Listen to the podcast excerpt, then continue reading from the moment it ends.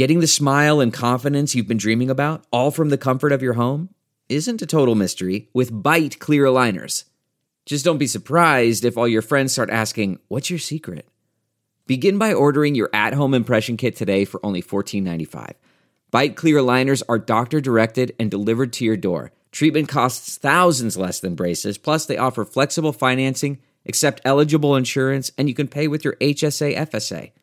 Get 80% off your impression kit when you use code WONDERY at Byte.com. That's B-Y-T-E dot com. Start your confidence journey today with Byte. This week on Buckets, Boards, and Blocks, our guest is someone who definitely does not believe that white men can't jump. In fact, he disproves it, and he has the Instagram video as proof. We'll meet him in a minute, but first, Darlene, give me that 2020 energy. Let's run it. Buckets, Boards and Blocks is a presentation of Pure Hoops Media. Buckets, Boards and Blocks is hosted by a former Georgetown Hoya who likes nothing better than a well executed fade screen and thinks DC ballers are the smartest. A lover of threes in transition, Monica McNutt. Thank you, Darlene. I love your intros. They are the best. Now, folks, I'd like to introduce you to this week's guest. His name is Mike Kaufman, but many of you may know him as Overtime Mikey. Um, and you also may know his alter ego at Better Bounce. Mikey is part of the budding Overtime Empire, and he's a friend of mine. We spent some time together this summer, and he's just super dope. Mikey, thanks for your time, love. I am honored to be here. Okay, so let's go back. I want to go back to the beginning of Mikey's love story with basketball and dunking and better bounce. Like, how did you fall in love with the game? It's a good question. Um, I started playing when I was nine and kind of just fell in love with it just on my driveway, shooting around. Um, to be honest, I was kind of a late bloomer in the basketball game. I wasn't a heavily recruited player. I didn't play AAU. I was only getting recruited by Division three colleges. Um, so to keep playing at that point, you kind of have to love it. And for me, I just always knew I could. I always had this like awareness that I knew I could get better, um, and I always just wanted to reach my full potential. So um, to not be uh, heavily recruited, but to keep making way and keep getting to the next level um, was something that I wanted to do, and luckily I got to achieve that. Um, and yeah, I mean, now I just I have better bounce to hope to inspire the next generation so they can do like a similar thing. Okay, so you're talking about loving the game from just a I purely love the game standpoint. When did it switch over to I'm gonna be this dunk master? Like when did you find out that you had bounce, Mikey? Um, so that honestly wasn't until I was like 18. I, I didn't really start like dunking till I was in college. Um, part of it because I was just like physically late bloomer, and then I was just like I was I kept getting injured in high school. Like I broke my foot and my ankle like two different times, and like I was just always on the comeback from an injury. So um, so I don't really know how athletic I should have been in high school, but I really didn't start getting athletic till till college. All right. So do you remember your first dunk? Like how did that? Um, so I remember my first in game dunk it was my senior year of high school. It was pretty weak, to be honest. Like it was like it was like a little rim grazer. It was like barely getting it over the rim, but I counted it as my first dunk. Um, and then I remember it was summer before college where I really started like punching it in. Um, and yeah, I mean, I was just that kid in like PE class in like tenth grade, like trying to touch the rim, trying to touch the rim like a hundred times, and everyone would be like, "What's wrong with this kid? Like, he, why is he just trying to touch the rim and the backboard?" Um, and then, you know, eventually everything started to click for me. So, in your intro, our clever producer, Bruce, wrote that you fully dis uh, disagree with and prove wrong the idea that white men can't jump. yeah, I like. Yeah, I like to be, you know, a big a big uh, ambassador for why that's not true exactly. Okay, so but how does this work? Because like I can remember coming up and watching like AND1 mixtapes back then. Do you remember AND1 mixtapes? Yes, I was obsessed with that. Ex- I, had, okay, I, had, I had like five of the DVDs. So how do we get from a rim grazer as a senior, just starting to really dunk before you got to college, to all the way back to better bounce? Yeah, so you know, as, as my as my high school uh, life was ending, YouTube um, had become a real thing, and you can now watch like NBA players working out and watch other people working out and kind of and also like just Google, you know, what are the best exercises for vertical jump, and then you know, really start experiment experimenting. So, you know, I could I, I looked for any jump program I could find. I was looking at any video. I was trying all these different exercises, um, and I really took an, an, approach as like a training athlete to really try to become more explosive and jump higher. Um, and things started to click for me. And then over time, no pun intended, I always that always happens to me. Um, and then over time, I really started to uh, you know flesh out my trading, what works for me, things that I like.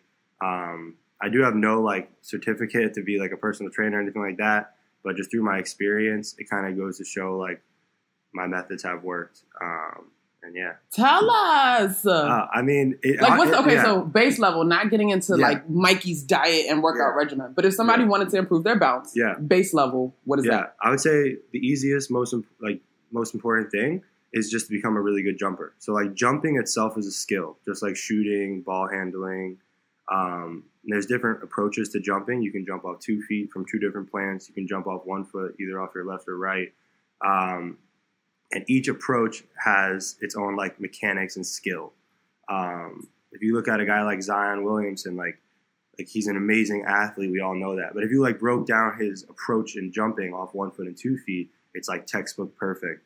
Um, and that's why he's so effective. And that's more natural for him because he's like a freak. So for some of us, it's not so natural, but it's something you can work and improve on. And just that alone, it, a lot of people will see fast improvements um, just changing their mechanics right away.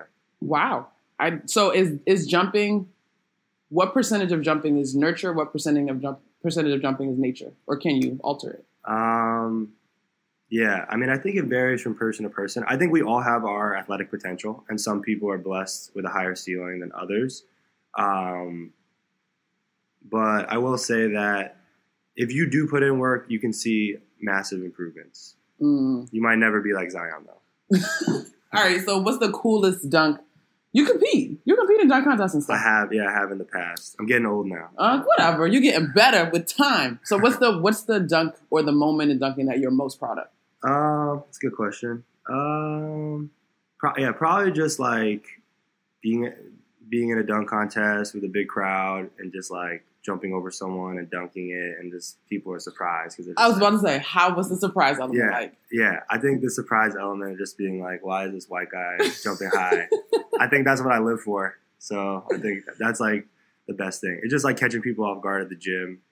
You're playing at like a random pickup gym, and then like you're on the fast break and you just dunk it. And they're just like, what? Like, wait a minute. And I think that's kind of what I live for. It's like a it's the thrill of that that feeling. Um, and, and you know, you grow up watching all your favorite players, and you know, you want to be like them. So this is one. Who's your favorite? Who's your, who was your dunk idol? So yeah, it's not someone people would think of, but honestly, Allen Iverson. Like for dunking? Yeah. So like, if you look at his like rookie season, okay. he had so many dunks, okay. and people just don't like they haven't watched enough of the archives to realize this. But the reason I fell in love with him as a player was because, you know, he was 5'11, like 170 pounds. And like, I'm this like little white kid. Like, I I was short. Like, I was like five six going into my freshman year of high school. So it's like, I was like, I probably won't be six five, but maybe I'll be Allen Iverson's height. So you kind of relate to him. And, and I mean, he was just so good at basketball. So I just fell in love with his game. And then, you know, he has some crazy highlight putback dunks and stuff. You got to check it out on YouTube. I'm gonna um, look into that now. Yeah. I'm curious. Okay, so dunking is cool. You're great at jumping, but you've also been able to do some really dope projects through overtime and just through basketball. One of my favorite this summer, right? You were Yeah. in Greece. Yes. Talk to us. T- listen to the people. Y'all listen to what basketball has done for Mikey. yeah, exactly. Um, no, so yeah, this summer I was lucky enough to be invited uh, through Nike um, to go to Athens, Greece, to kind of hang out with Giannis and his brothers a little bit for his sneaker launch of the Freak Ones. Um, I've never been to Greece, um, so it's really cool. I love traveling, so anytime I can go abroad, like it's just a treat. And this was obviously a super cool trip. So you know, I went to Athens with the other with a group of media from other companies as well, um, and we kind of explored like Giannis's where, where he grew up in, uh, as a child and like his first gym and his coach. We met his coach from his like equivalent to like his AAU team over there. Um, and it was just really cool to see how he is in his home hometown and how the people embrace him. And then just to get to talk to him for a little bit, he's just so down to earth. And this is coming off his MVP season. Mm-hmm. Mm-hmm. He's just he's just so down to earth. Like you know, he puts in work. You know, he's gonna be like the next generational player for the next ten years. Um, and I don't see I don't see anything. His progression has been crazy, and I don't see it changing. Having the opportunity to walk literally the same streets and gyms as Giannis, did you did it give you a different perspective on his humility? Yeah, for sure. Um, he definitely comes from humble beginnings, but I think he's just so aware. He knows that, and he also his older brother Thanasis, I think, has been a great role model because you know he was playing in the G League. He played a little bit in the NBA. He's been playing professionally way before Giannis, and he kind of saw Giannis's potential before Giannis did. Giannis was saying how Giannis wanted to be a soccer player. Really? He didn't even want to play basketball, and Thanasis was like, "Listen, like you're going to be too tall to play soccer. Like you got to play basketball." Um, and he kind of forced him to play. And just to have you know a mentor like that, someone looking out for you, um, is huge. And you could so, you could see how close bond they do. Have, they have as brothers, um, and then their family overall um, is just so you know close knit. And yeah, it's pretty inspiring. Did you challenge Giannis to a dunk contest? nah, I didn't. Um, I had I only had like a few minutes to talk to him, um, to be honest. But yeah, I kept it more about him. I didn't I didn't make it about me. But you know, I wanted to I'm show. sure. I wanted to show him the bounce. But I bet, I bet, I bet. All right, so but if you guys have to check out Mikey's Instagram, Overtime Mikey, EY. Um, you also got a chance to hang out with Dwyane Wade here recently, sort of kind of. yeah, so this story is really cool. Um, basically, my friend texted me. This is like when was this? This is over a year ago, but it was it was in the off season right before Dwyane Wade's last year in the NBA, and he had tweeted, "Yo, I'm pulling up to New York City. Like, where are my after work hoopers at?" Like basically saying he wants to just like hoop with average Joes in New York that play ball after work, and that's me right now. I'm washed up. I work in the office and I play after work. So my buddy that I played in college with texted me like that tweet that Dwyane Wade said, and I was like, "Yo, we should DM him from overtime." So we DM'd Dwyane Wade from overtime because we've had this past relationship with him. We've covered his son Zaire uh, a lot in the last few years. So we were like, "Yo, like, where are you hooping? Like, we might pull up." And he was like, "Great." He's like, "I'm gonna hoop at Chelsea Piers at like six. So we just like pack up our bags and we and me and Sam, Sam Gordon, overtime Sam, uh, we we just head over to Chelsea Piers. Dwyane Wade just like walks in by himself, no like security or anyone. He's just like by himself, pulls up. We're just like, we got next, and then like we just started talking to him, and then we played, and we just kind of ran the court for like three, four games. It was it was crazy. Y'all ran Yeah. five on five. Yeah, five on five, and it was me, Sam, Dwyane, and like two random people, and we just kept and we just won like three, four games in a row. That's And, yeah, epic. it was amazing. And like for me, I grew up in South Florida, so I was born in New York, but I, my parents and I we moved down to South Florida about an hour from Miami uh, when I was like seven or eight. So you know, I, I was I'm a Knicks fan, but I couldn't watch the Knicks games because we didn't have MSG. hmm So I was just watching every Heat game. And I really started loving basketball in 03, which was the year that Wade and LeBron and Melo got Drafted, drafted. So, you know, and when Wade first came to the Heat, they were trash. So the cheap tickets were really cheap. So I would go to a lot of Heat games. My dad would take me to a lot of Heat games. And I just watched so much. I watched Dwyane Wade more than any other player. And so to, to be able to meet him and then let alone play with him, it's crazy. And then I've actually run into him like two or three times after that, and he remembered me He did. Okay, that's yeah, cool. and and it's been dope. Hope, Okay. I hope to see him again soon. So Dwyane Wade is your is the guy you watch the most, probably. Yeah. How would you assess Dwyane as a jumper? As a jumper, oh, Yeah. so he he is an elite jumper. He's probably like an underrated dunker because he's just so good. Like sometimes these guys that are so good at basketball get like underrated as Mhm. dunkers. Like Mhm. Kobe Bryant's also like one of the best dunkers ever too. Um, but Dwyane Wade's unreal because he could jump. So he he's not that tall. He was like six three, six four, but he plays and gets up off the ground like he's like it's like effortless. He's like he plays like he's three four inches taller than he is. Um, but yeah, I mean he has his fair share of poster dunks. He can jump off one. He can jump off two. He, he's a very like dynamic jumper. Um, next level for sure. Oh my God, Mikey, that's such a dope story. Yeah. That's awesome. Okay, so let's talk overtime project. Let's talk NBA this year. We're coming up not too. What are we? This is the middle of January. All Star Weekend is like three weeks out ish, maybe. Who would you like to see in the dunk contest this year? Yeah, so number one will be Zion. I don't think he'll be in it because he's just coming off that meniscus surgery. Are you okay? Wait, okay. Let's talk about Zion as a dunker. He's huge Yeah. for one, Well, he's actually not that big. Like he's like he's only like six five, six. but he's. But yeah. I'm talking about girth, Yeah, like the yeah, yeah. whole package. Yeah, he's yeah. one of the heavier guys in the league, He's as like- it yeah, stands. for sure. So his ability to dunk is that natural, freakish athleticism. Yeah. To you, his dunks are impressive because he's moving all of that weight. Um, if you like look at how high he's getting, like his Okay. head is just at the rim, Okay. and like he's just like getting higher than like LeBron is getting. Like he jumps LeBron's higher. old now, though. But I'm saying even LeBron in his prime. I'm saying like he's just like I don't know. It, is he the best dunk contest dunker, like creative wise? I don't know, but I, I just want to see him. And you know what's going to be more hype if he's in it. It's definitely gonna be more. Yeah, hype. All right, so Zion is on your wish list. Who else? Um, I'd like to see Hami, uh, who he won last year, Hami Diallo. I'd like Yes. to see him just try to, you know, protect his crown. Mm-hmm. Um, and then there's guys like who, who else? Oh, I'd love to see Ja Morant. Okay, okay. He- he so should- talk to me about yeah, this. yeah. Let's talk about that because you got Zion at what is Zion like six eight, Six seven, six six, six six, two something, right? Then you're talking about Diallo, who's like six seven, probably two twenty. Yeah, he's skinny. He's thinner, right? Yeah. If he's if he's at two, Yeah. and then we're going Morant. five five ten. Like we're gonna go six foot, I mean, a yeah, buck ninety. yeah, If you're judging the dunk contest, yeah. The smaller guy is always most impressive. I think. period. That's your rule.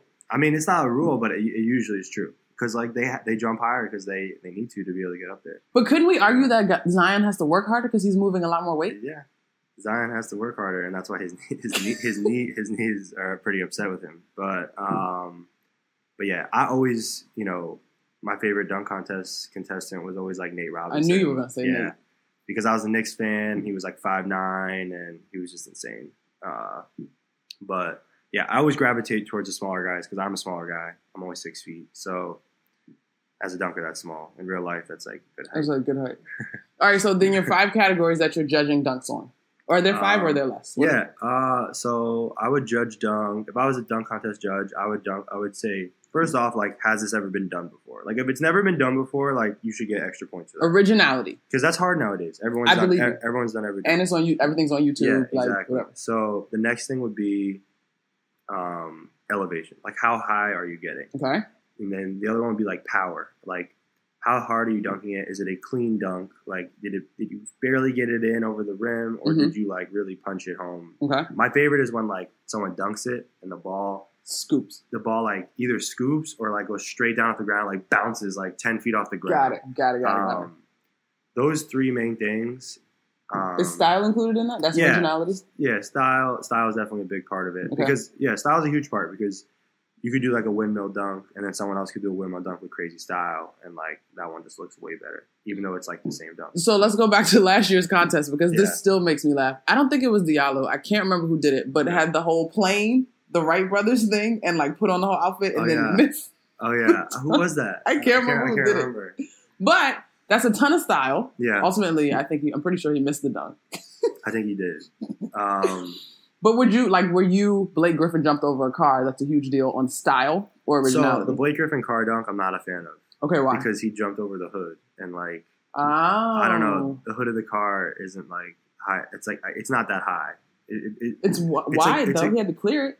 yeah, but he hung on the rim and like I don't know. I just I've seen guys like jump over like the actual like sunroof of a car, and that's just more impressive. But I know Blake Griffin didn't want to get hurt. It was cool. He brought a car out on the court. That was cool. Most recent dunk that stuck with you Um, I mean, last year Hami jumped over Shaq and where they put his elbow in the rim. was that in the contest? Yeah, It- okay, yeah. he I jumped. remember he, he won. jumped over Shaq and had it, and had his elbow in the rim. Vince Carter, yes. and it looked like he maybe pushed off with the left hand, but if you watch in slow mo, like he, he really didn't. He just had it there for like a brace, but he didn't really push off. So He jumped over Shaq. I remember him winning, but God, I don't remember it, that. it, it was ridiculous. It was ridiculous. I was Did he clear him? Um, you were there. Humble yeah. brag, everybody. Did you catch that? I was there in person, and he cleared him and had his elbow in the rim. It made no sense. How do you top that then? I don't know. He's gonna have to. I know he has a couple dunks uh, up his sleeve, but So do you are you like you know he has a couple dunks off his sleeve because of like his Instagram stuff or like Yeah, because yeah, yeah, because I've just seen like him try other videos over the course of his career, and like when I see people try dunks, like it just sticks in my brain forever.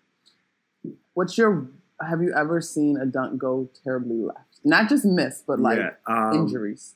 There is there was that one video that went viral of this guy trying to jump over a car and like his foot just got like caught or something and like was was going like head first into the cement and did not look good. And he was okay, but it looked really bad. You know when you put it in slow mo, Yeah, yeah, yeah. it's like no, yeah, it was like it was pretty bad. Oh my god! But in real life, I mean, yeah, I mean, if you try a couple, if you're trying to jump over people and jump over objects, like you got to be careful because it's for sure. it could be it could be the last time. So, but I feel like contest dunks and like YouTube dunks are way different than in-game dunks. They are hundred percent. In-game dunks are, I mean, for smaller people, are really hard. Yeah. Yeah. Like I didn't I, when I played, I didn't get a ton of in-game dunks. So, are you a, a proponent of get out of the way when you see a guy dunking, or like take your shot as a defender and just see what happens? I mean, personally, I've never been I've never been known for my defense. uh, I tend I tend to get out of the way. Like last night, literally last night, uh, the, we had a we had a play that went viral on overtime. Greg Brown like dunked on this kid so bad, and it's like, why did this kid jump? He had no chance. Uh-huh. But he jumped and like he fell because he, the guy dunked it so hard, and and now he's viral everywhere. Like Sports Center reposted it. Oh God, who Hoop Mixtape reposted poor it. baby. So now he's just all over the internet. It's just like he probably should have just got out of the way. Like Oh man. you're not gonna. You're not So gonna for you, getting crossed badly, crossed over and fall, or getting dunked on, which is the lesser evil? Um, I think. I mean, it, I think it depends. There's like you know, there's levels to it. You know, like crossing over. It's like sometimes someone hits you with like a jab step or a crossover, and you just like kind of stumble. But if you like fall out, just fall, it's pretty bad. and then like there's like when you get dunked on, it's like maybe you just get you're just like in the picture with your hand up a little bit. It's not that bad.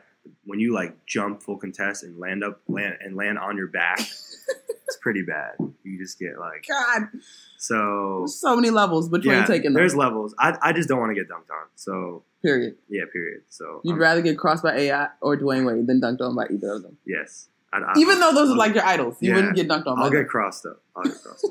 All right, Mikey. Thank you so much for your time. This is how we wrap buckets, boards, and blocks. Though before we let you go, Okay. The name of the show is obviously buckets, boards, or blocks. Mhm. You get to pick one, and you're gonna give me why you want this thing. So let me give you the explanation. Okay. A bucket is the A plus plus thing. You love this about the NBA right now, or even what overtime is doing. You love this. You want to see more of it. Okay. The board is like a rebound. Innately, when you first look at it, it's not so great, but it has some silver lining, a redeeming, redeeming quality. And the block is the thing that you want to see get out of here. I don't want any more of this. So Ooh. your choices are like in the NBA this year or whatever overtime has cooking a bucket, board, or a block. Okay. Uh, I'll go a bucket, Okay. and I'll definitely make it about overtime. Okay, let's do it. So we've been putting out a lot of great like episodic series lately, like Prime Time on our football channels with Deion Sanders. We have our Newman's reality show. We have Summer Throne with Monica. Summer Throne, Me and super Monica are excited. on that coming out. so I just want to see more of that. I just want to see you know more fun episodic content that I know our audience wants to watch, distributed on all the platforms that they watch it on. Um, and that's what I just want to see more of in 2020. And we got it cooking up. We got like four shows coming out soon, and you know we're just gonna keep doing that. We love it. And- And yeah, We love it. 2020, let's go. Episodic content. yes. Well, Mikey, thank you so much for coming on, love. thank you. It was so much such fun. yeah, So you have such a great story with dunking. We love your bucket for sure. Of course.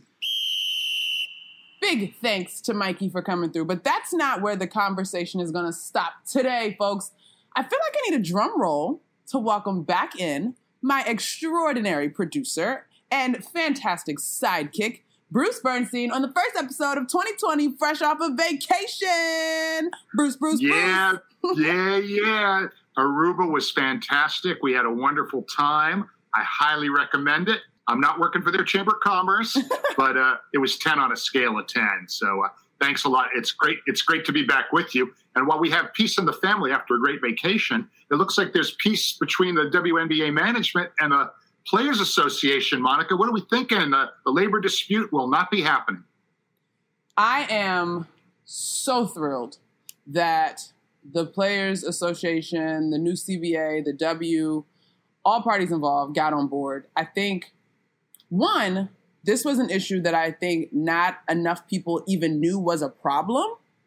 And I, two, I super duper applaud Nneka Ogwumike, Chiney as her sister, as the vice president of the WNBA PA, um, Terri Jackson, the president of the Players Union, and Cathy Engelbert, the commissioner. I just applaud them for their forward thinking because while everything that was changed here recently will not be implemented right away, it speaks to the future of the W and the future for female athletes. And I heard Chiney say it on ESPN. I think it sets a great precedent for women across the board as working women and in other leagues in particular. It seemed like the uh, the players got you know most of what they wanted, and from what I read, and I, I think Chiney may have actually even said this. I'm not positive. One of the biggest victories I think for the players was just that the league seemed to really want to know what their issues were. They really treated them in a way that was very respectful, and they took everything that they were you know asking for very seriously. And what a great precedent that is in labor union relations. A hundred percent. A hundred percent. I think so. A couple of the things that were highlighted in this new CBA that may seem like small things or may even seem like duh. We thought those women would have already been able to take advantage of that as elite athletes.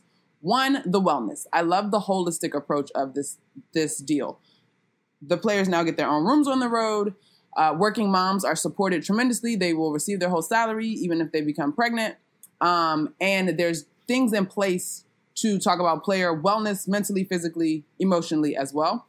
So those are that's one of the things that I love. Um, I also think the money is very important. The revenue share goes up on a base business level.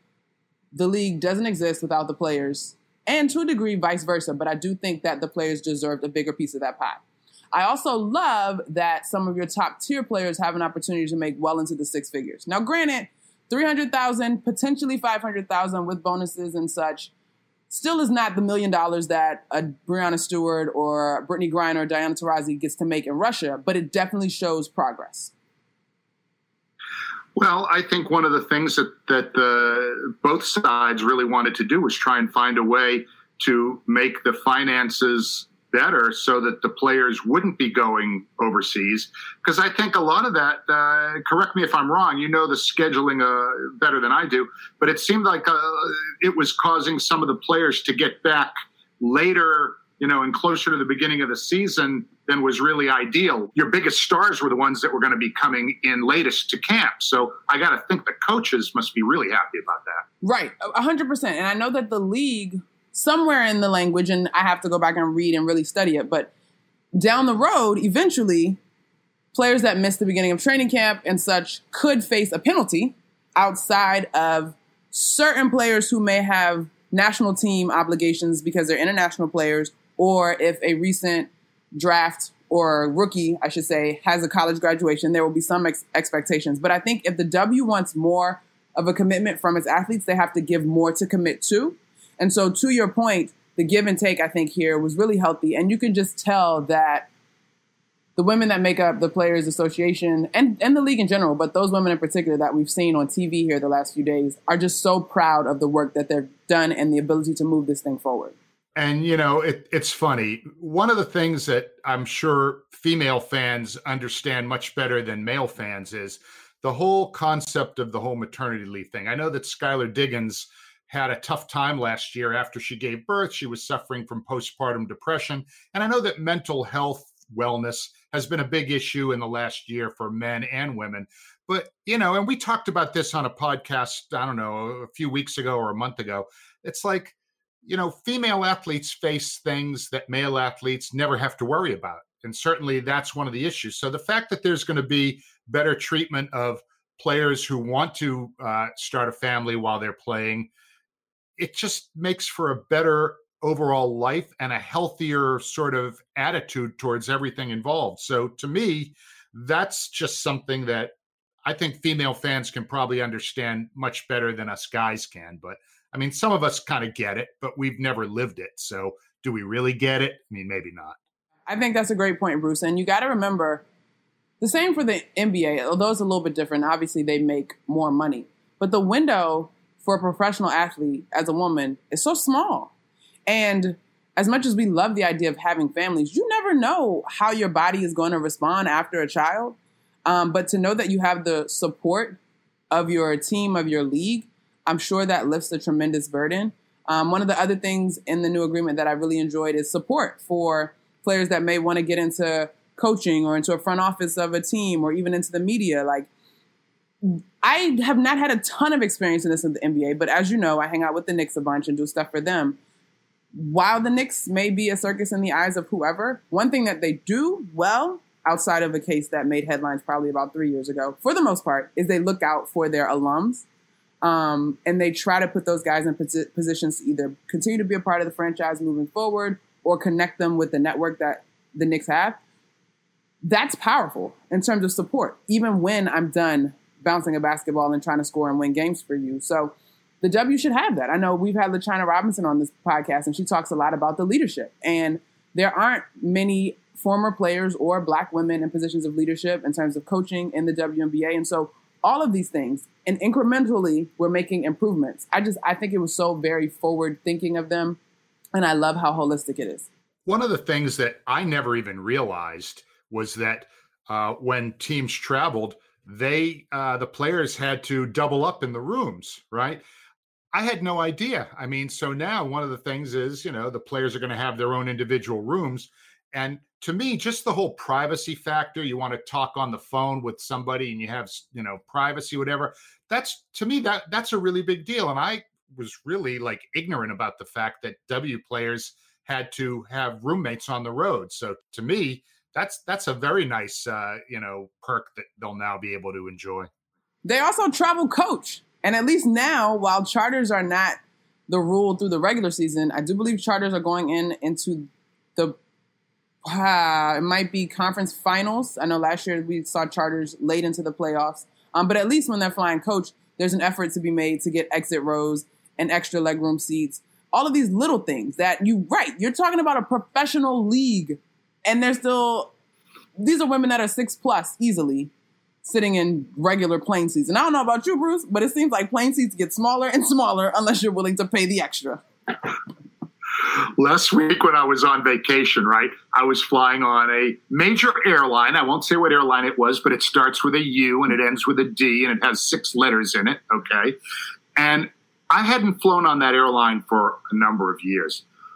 Now I'm not a huge guy. I'm about six one. Okay, I was so uncomfortable. Mm-hmm. There was like about an inch of leg room between my knees and the back of the seat, and that was before the person in front of me reclined it and banged it right into my knees. So if I'm six foot, six foot one, and some of these ladies are like you know six three, six four or more, that is brutal. I'm so glad that they're going to be able to get some relief on that because you know some of these flights are you know two, three, four hour long flights. Um, again, that that goes right to their ability to prepare and be comfortable and physically ready to play. A hundred percent. And you're talking two, three hours. Like if the Mystics go to LA, that's a cool five and a half, right? So like that. I mean, I love it. I am so proud. I, of course, there is a ways to go but again, I'm not in the business office for the WNBA, so I can't tell you what the revenue generation is.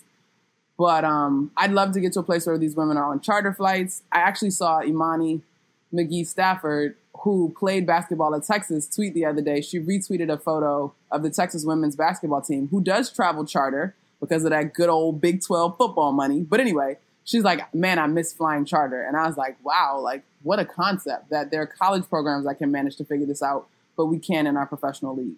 So we got to give a ton of credit to, uh, as you said, the Ogwumike sisters, Terri Jackson, uh, Cathy Engelbert.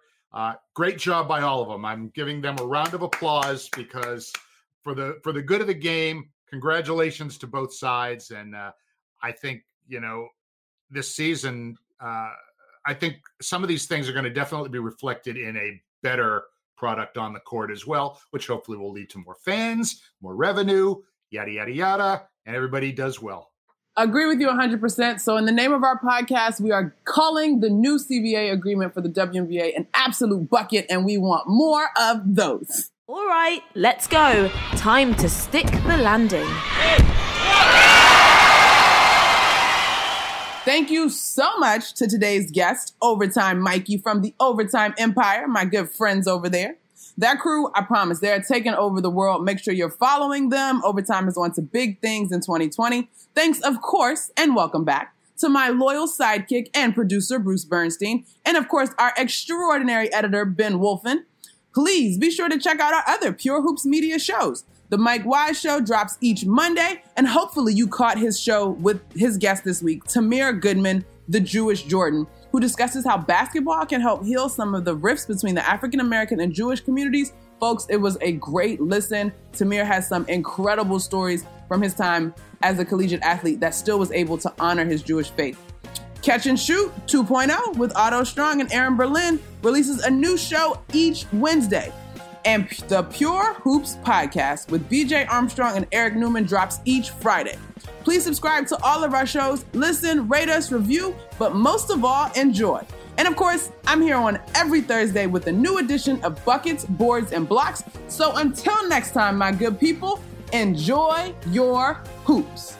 Buckets, Boards, and Blocks with Monica McNutt has been a presentation of Pure Hoops Media.